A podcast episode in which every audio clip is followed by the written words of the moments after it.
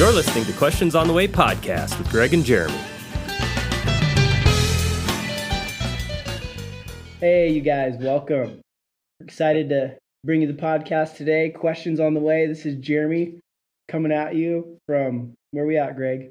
We're in Studio Two. Studio Two this morning. Yeah, Studio yeah. Two. We're just gonna we're gonna keep a rolling list of different studios. Yes, we're calling this Studio Two. Anyways, we're out here today. It's a little bit. Um, we got more room. I'm actually gonna start uh, with a question for Greg. Oh, I'm so scared. He doesn't know what it is. Oh it's no. It's not a hard one. Um, and I know the answer to it, but I just want to hear you what I talk say about it. Oh, great. The question is, what is your favorite animal? And why? you, you do know what the answer I do, is. I do. So my favorite animal, it's an Alaskan animal. And probably what most people think of when they think of Alaskan animals are moose mm-hmm. or uh, polar bears mm-hmm. or bears in general. Bears, yeah. But I like caribou. Yes. And it's yes. because they are hilarious. They are the funniest animal. So my favorite part about caribou is So I hunt. I I hunt up here, and I hunt caribou as well, but I also hunt moose. And we'll be out on a on a moose hunt, and caribou will just kind of, they'll trot next to you as you're hunting moose, and they'll be like, "Hey guys, um, how's it going? What are you what are you are you guys looking for moose right now? Oh, where are they at?" Is it kind of like Sven off of um the Frozen movies where he's like, ooh, ooh. "Yeah, there you go." Exactly. So, but the funny part about caribou is then uh, they're super curious. But as soon as you stop the four wheeler or whatever you're traveling on, or by foot even, as soon as you stop, they'll all of a sudden they'll stop and then they'll look at you with total panic.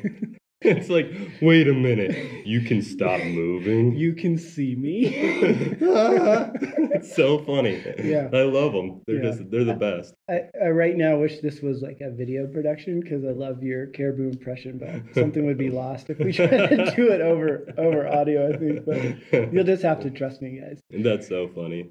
So, yeah, today, anyways, um, we do actually have a, a serious question. We do. Yeah. And, uh, This actually, this question came from a former student of mine, and the question is, is uh, how do we know the Bible still means what was originally written, and has the Bible been altered? So um, basically, I think what the premise is, is uh, the Bible is, you know, however many thousands of years old. Yeah.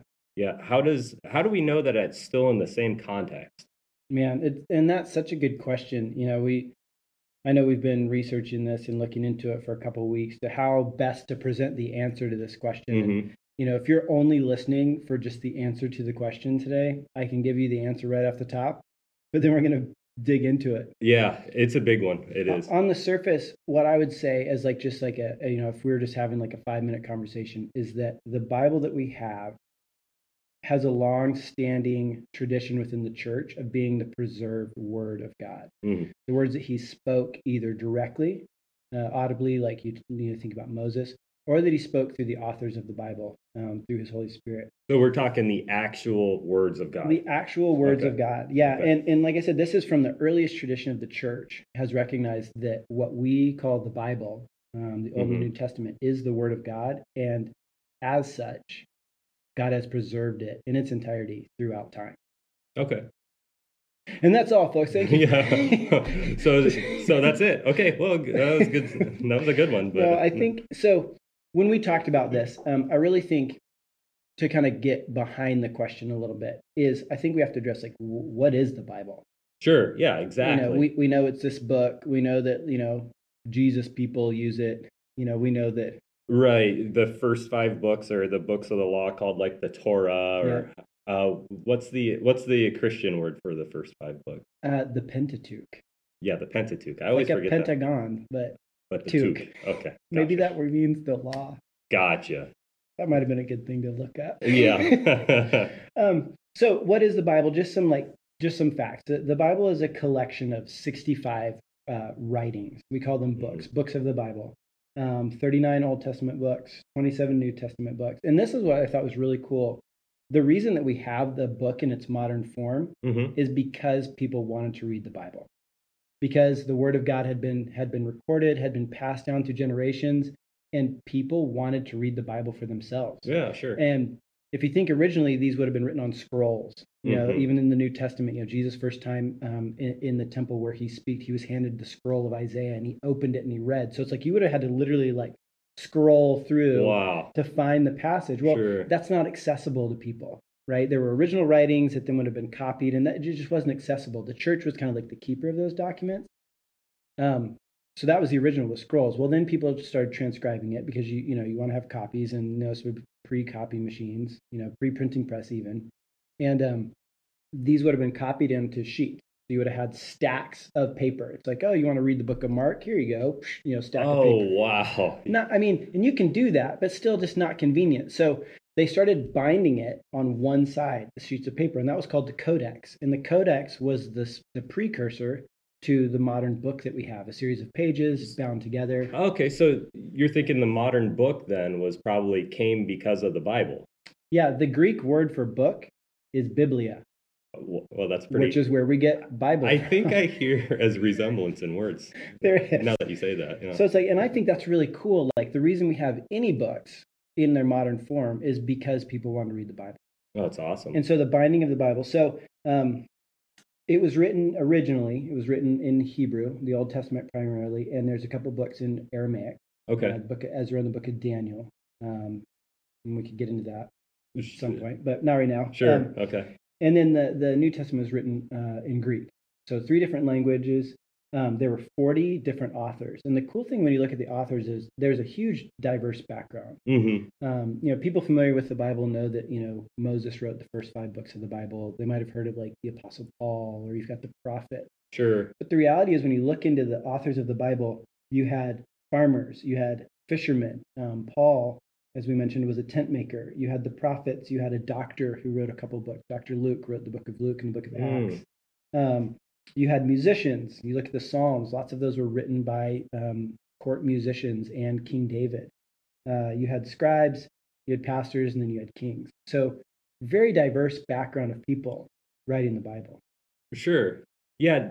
Now, do you see that that causes any discrepancy? Or when you're reading the Bible, do you ever notice that, like, hey, this thing is written totally different because this guy was obviously well-educated and this person... I don't know. Yeah. Well, it's interesting because yeah. when you're talking about the writing of the Bible, and we'll get into this in a little more detail in a minute, but mm-hmm. um, we're talking about people, you know, as the Word of God, it was inspired. The authors were inspired. They didn't write anything down of their own accord. I mean, yes, it definitely would have had their personality to it. Like you read the, the writings of Paul, and you can definitely pick out the writings of Paul versus like a minor prophet from the Old Testament. Mm-hmm. So there are, in, in I would say, individual personalities represented in the Bible. But at the same time, it's all God's word, and it's all what God wanted to preserve. And so he wrote through these men, um, no, through yeah. inspiration. Sure. Okay. So there's unity. Okay. There is difference. There is, you know, there is the diversity. And I think it's probably a much more dynamic and interesting book, the fact that there are different authors, because it gives different perspectives, even like the gospel. You know, the greatest story ever told is the story of Jesus coming to earth.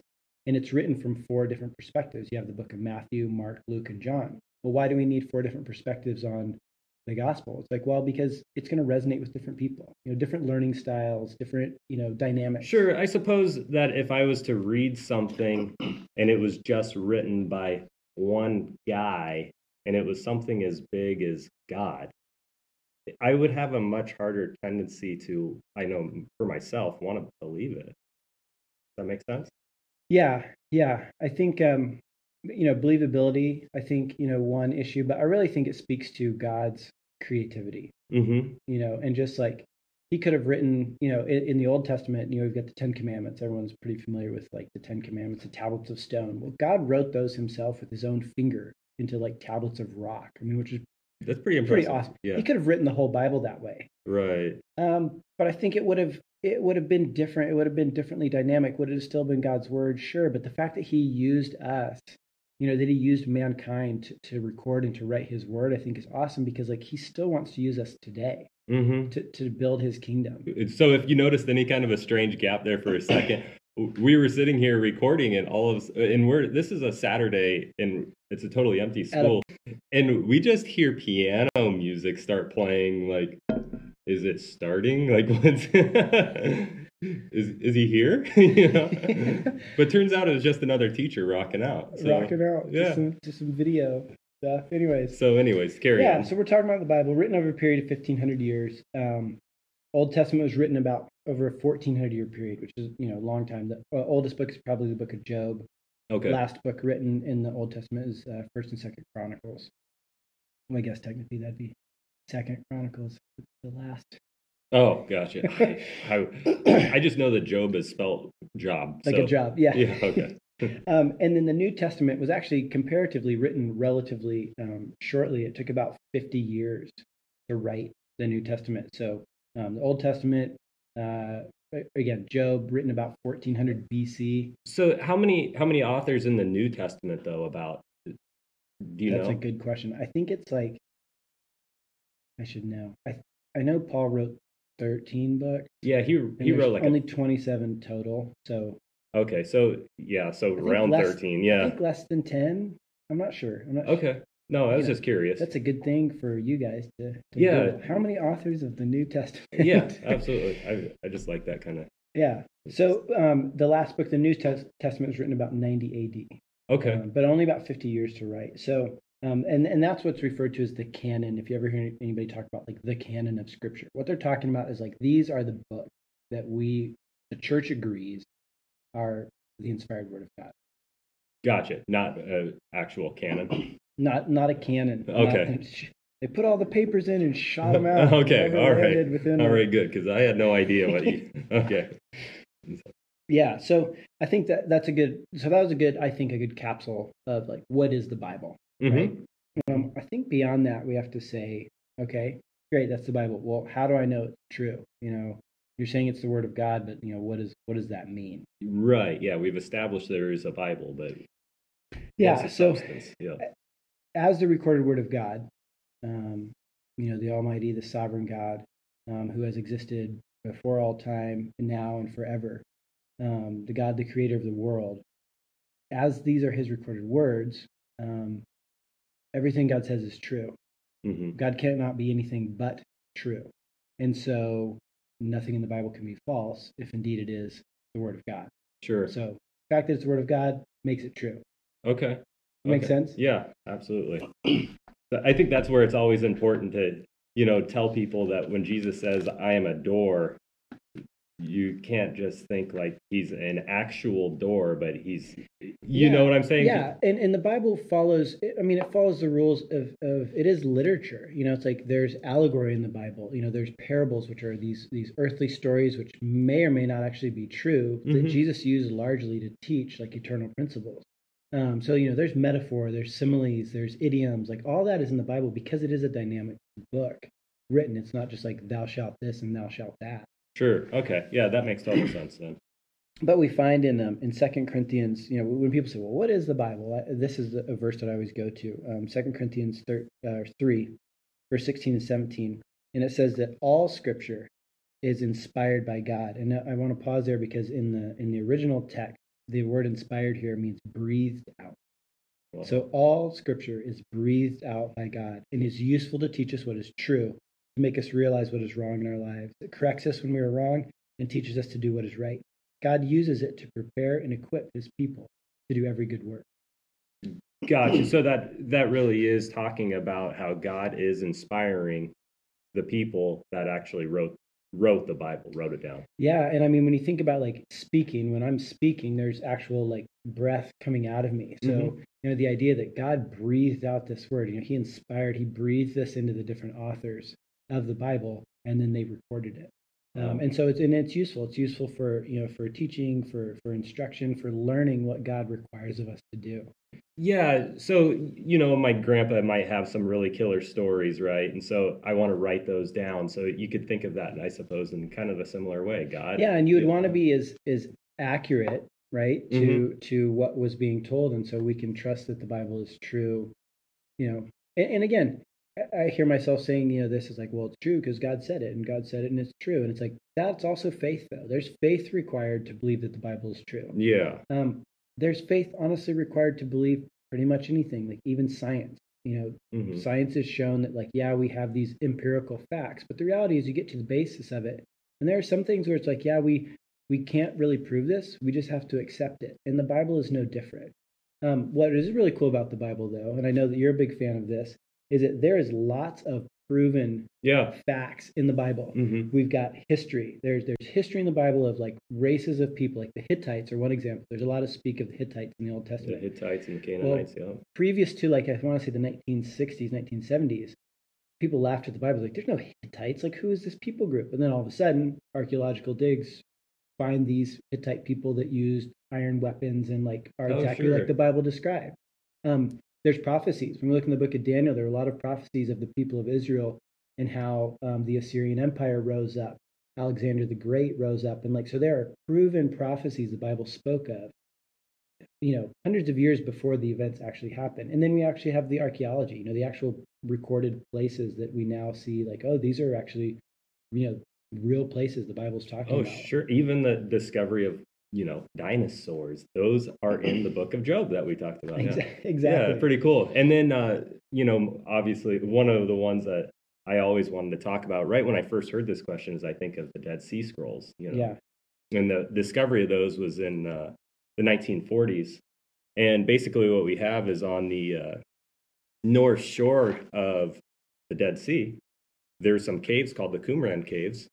And in those caves, they found scrolls that, I mean, so everybody's pretty sure that carbon dating isn't super good, but the carbon dating on these things is at least three hundred B C. So if you want to look at it in a scientific way, these scrolls are old, and what do they contain? Yeah, the Bible, the they, New Testament, this, right? The Old Testament. Old Testament. Yeah, they okay, contain yeah. the entirety of the Old Testament except for the book of Esther. Wow. It's so, cool. It's, it's super really cool. cool. I guess I always thought the Dead Sea Scrolls were New Testament, but that makes sense that if they're so old, yeah, they'd be old, te- Old Testament. Yeah, so yeah, yeah, and, and that's one of the things. It's like, you know, the the the next thing I think that we you know need to talk about. It's like, well, what is the Bible? You know, you know, how can I trust that it's true? The next thing I, I think, you know, if you're following a train of thought, you're like, okay, well, so the Bible's true. Why are there so many different versions? You know, I just read out of the what's called the New Living Translation. Yeah, which is one version of the Bible. There's the King James Version. There's the yeah. N I V. There's the E S V. There's, I mean, yeah. Why so many versions? And by the way, I must say that the New Living Translation, I've been reading it. It's, yeah, it's an excellent version. I like it. It's great for for reading. I love it for it's reading. Easy to read. I yeah. love it to preach from it, and it just gives a, a different perspective. Um, it's one. It's a. It's. It's a combination translation where you have two different, you know, when you're translating the Bible, just kind of like jump right into the why are there different versions? Yeah. Um, you have what are called um, uh, formal equivalency translations, and that means like word for word. That means like I'm looking at the original Hebrew, I'm looking at the original Greek, and I'm picking the best English word, and that's how I'm transcribing. When you say, and I know you brought this up earlier, that the Old Testament was written in Hebrew and was Aramaic. Yes. And then the New Testament was in Greek. Why were they different? Well, so the Old Testament was largely written by the Hebrew people, the Israelites, for the for the Hebrew people. Oh, so I suppose that's where the language Hebrew comes from. Yes. Okay. yeah. Wow. So, so the children of Israel, um, you know, were the, were God's chosen people. It was God's chosen race. He established a covenant through Abraham in the Old Testament. Mm-hmm. He promised them a land that they would that they would inhabit, which they still inhabit partially today. Yeah. Um, the nation of Israel is in what was called the Promised Land. And so as God's chosen people, it was it was in Hebrew because they were Hebrews. They were Israelites. Okay. okay. Um, whereas in the New Testament, the New Testament is the bridge when Jesus came uh, to earth to provide reconciliation with the broken relationship between us and God because of sin uh, back in the garden. Uh-huh. Um, he came to open the door like, hey, Israel, they're still my chosen people. I still love them. I have a plan for them. However, um, the the the gospel, the good news of who Jesus is and what he came to do, is for everyone. In Greek, because it was the Roman Empire at that time, uh-huh. uh, Greek and Latin would have been um, would have been the common languages. However, Greek was what was spoken by intellectuals, mm. and so much of the New Testament written in Greek because that's that's what people wrote in. I gotcha. So this, the scientific group at the time would have been writing in Greek, would have been listening in Greek. Okay. Right, exactly. And so those languages, you know, Hebrew and Hebrew and Greek, when you take them word for word and translate them, you get what's called a formal equivalency. Mm-hmm. However, formal equivalency isn't always the best to read. Like we've all read, like used like Google Translate or something, yeah. and you're yeah. like, yeah, that doesn't really make sense. It's like, it's English words, but the grammar isn't right. Yeah, it sounds like the pants I just bought on Amazon. right, yeah. right. It's like, so those types of things. So, and um, we, we have to look at that because then you also have what's called a dynamic equivalency. And a dynamic equivalency is saying like, it's a thought for thought. Like here, this is the thought. This is what they were trying to convey in the in the original language, and like this is what this means now. But I think that you get a separation because a, a formal equivalency, though may be hard to read, is is word for word. Like if we're trying to go with like, is the Bible the, back to the original question? Is yeah. the Bible we have now the same? Well, a word for word translation is is going to be better, uh-huh. just okay. not as easy to read. So I would say the N L T is a great combination. The New Living Translation we're just talking about is a great combination between word for word, where it makes the most sense and where they're staying true, but it's thought for thought, where the original words or the original idioms or maybe the similes, you're just like, what does that mean? Do they have that same word for word? It has a combination of both. Okay. No, but I mean, does that word for word Bible still exist though? Yeah, I would say the King James is a very good example of a word for word translation. Um, and it's good. I love you jumping right into this um, because, you know, I think we have to look at, just to kind of back up a little bit, kind of get behind the layers is um, why do we have the Bible we have now? Well, clearly it wasn't written in English. Mm-hmm. And like we're talking and we're reading out of and we're studying in, in English. Yeah, Bible. Right. So I think it's kind of important to look at, you know, how do we get where we are now? Um, you know, like I said, people started reading the Bible, um, but we go into like the, the um, into the back to the Roman Empire. Um, there's a man named Jerome, and he was a, he was a um, he was a priest, I believe, or he might have just been a scribe. But he was like, we need the Bible in the common language, and the common language of the Roman Empire. This is four oh five A D was uh-huh. was Latin. Okay. So Jerome went to the original text. He went to the original, you know, the oldest manuscripts that were in harmony with one another of the Old Testament and New Testament, and he produced what was called the Latin Vulgate. And the mm. Vulgate was the closest word-for-word translation into the common language. Well, That's, that sounds like a lot of work. Yeah. It was a lot of work. Yeah. What we know happened, though, leading into the Middle Ages is that people didn't know Latin anymore.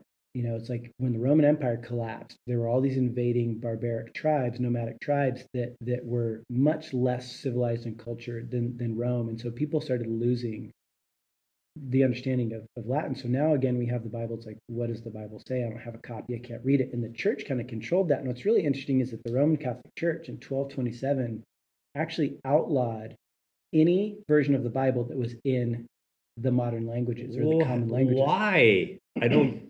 Why would you want to do that? Well, the church, you know, the Roman, when we say the church, sometimes, you know, the Roman Catholic Church was wanting to control essentially what the Bible said. And if I control the words of God and you don't know the language, I can tell you it says whatever I want. Oh. I can make you pay money to the church. I can make you do works for the church. I can impose things on you. And largely that's what the Reformation was about. You know, mm-hmm. Martin Luther nailing the ninety-five Theses to the door was essentially saying like, we need the Bible in our own language. We need to read the Word of God because, like, the Bible determines what we should do, not the church's interpretation of the Bible. Amen. Yeah. And so it was a huge revolt, but it's kind of cool because, um, you know, Martin Luther, you know, we're talking the, the Reformation in the fifteen hundreds. The Bible kind of went through some some translations. Um, a guy named uh, John Wycliffe, um, and that was about uh, thirteen eighty-five.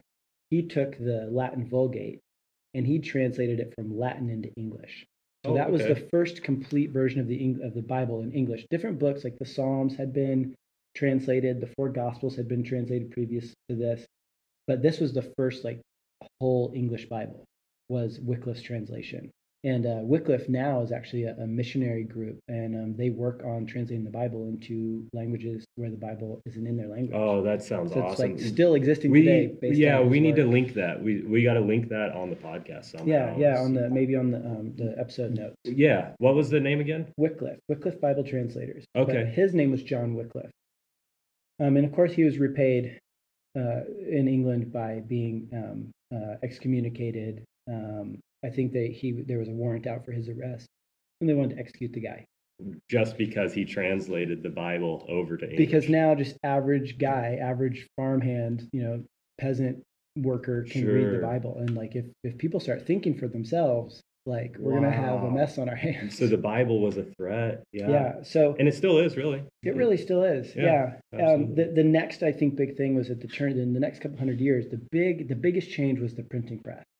When the printing press came out, it's mm-hmm. like, oh, now we can mass produce. We before that, think about it. Like if you wanted a copy of the Bible or any document, like it had to be handwritten. Someone had to write wow. it. So you're also trusting on the translation of, you know, maybe that person didn't pay a whole lot of attention to what they were transcribing. Like maybe your version wasn't that good.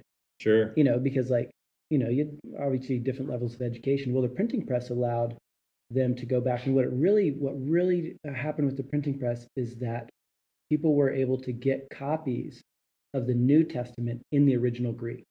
And that was mm. huge because up until this time, it's like, if we're talking English Bible, it's a translation of a translation of the original. Right. Whereas if I can get a copy of the Greek text, of the yeah, the real I can thing. now, if I understand Greek, I can now look right at the Greek and I can translate it word for word and have a more reliable translation. Sure. And I know I've seen you do that quite a bit when you're preaching. You know, you'll say, hey, so when we look at this particular word, it goes back to the Greek word of, you know, whatever. So. Yeah. And it's so funny to think about because, like, yeah, when I do that in preaching, it's like I'm taking one word and I might spend, you know, half an hour yeah. to an hour, like just getting to the bottom, like, what does this word mean? What is the context? Whatever. Can you imagine doing that word for word oh. for the entire Bible?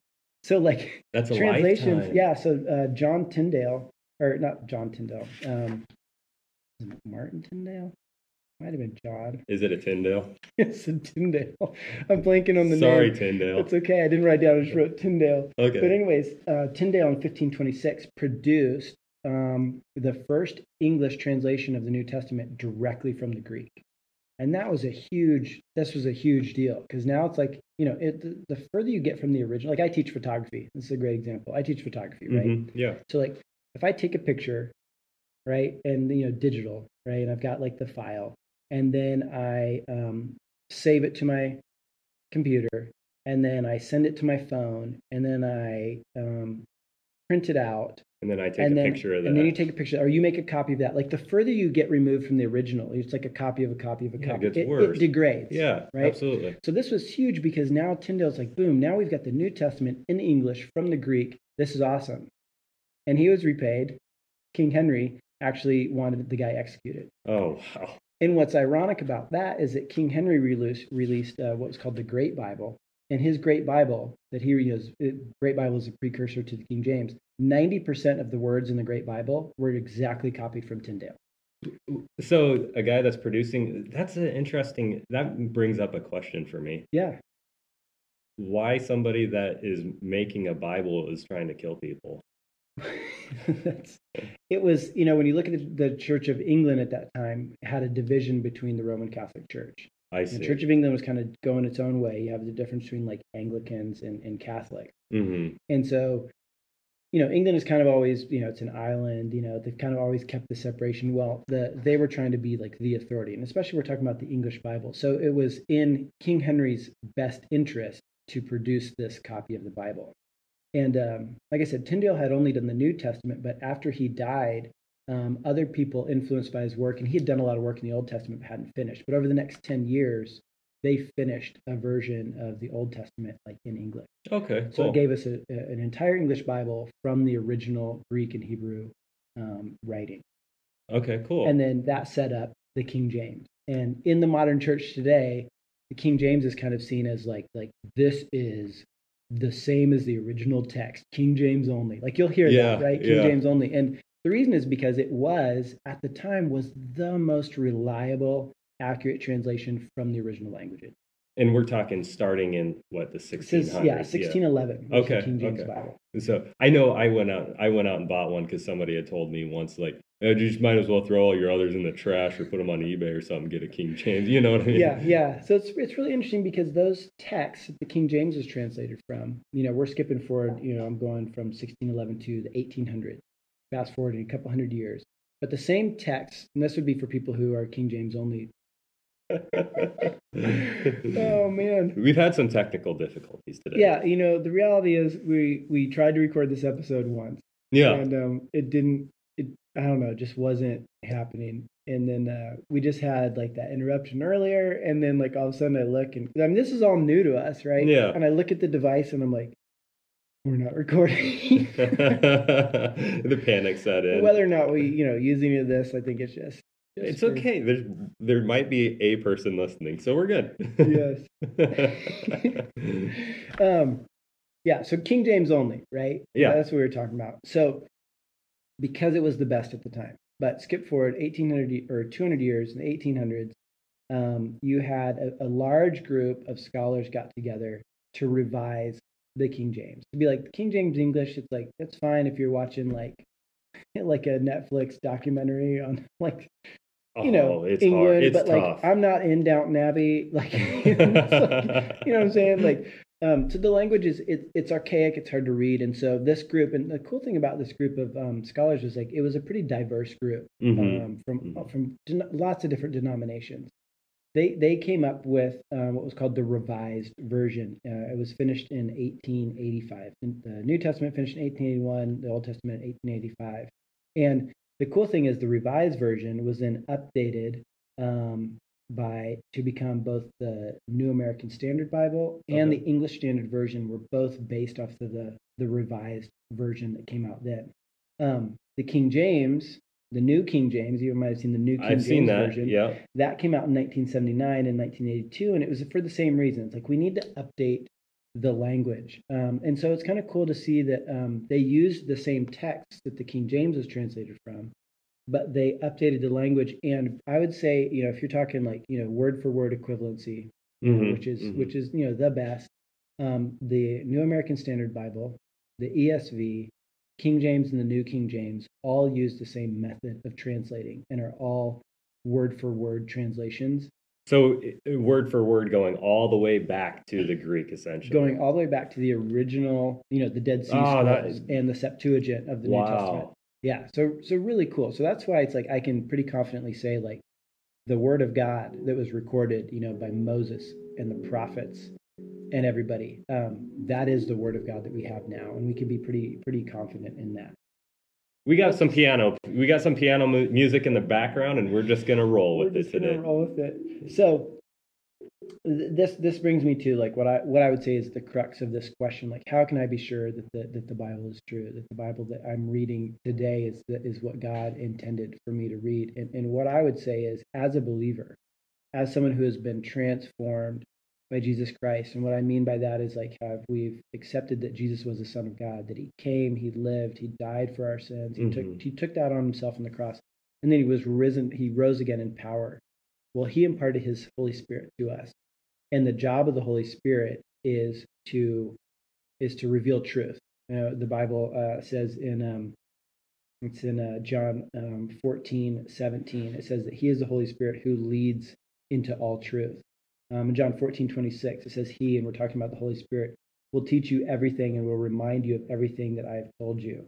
Um, John sixteen eight says he will convict the world of sin. Mm. So the job of the Holy Spirit is to reveal truth in God's word. So when I read the Bible now, I have the Holy Spirit. I have God himself in me, and what I read resonates wow. with his spirit in me. So I know it's true, and right. I know I have a way to live because I have the Holy Spirit. Right. And that's kind of like the great unifier. That's how I know, you know, when I'm reading. Because honestly, there's versions of the Bible, which I would actually call them more of a paraphrase of the Bible than a translation, where I'm reading it and it doesn't resonate. Like, it might be poetic and it might be nice, but for me to place confidence in it, like, it doesn't resonate with me in, in my spirit that this is the Word of God.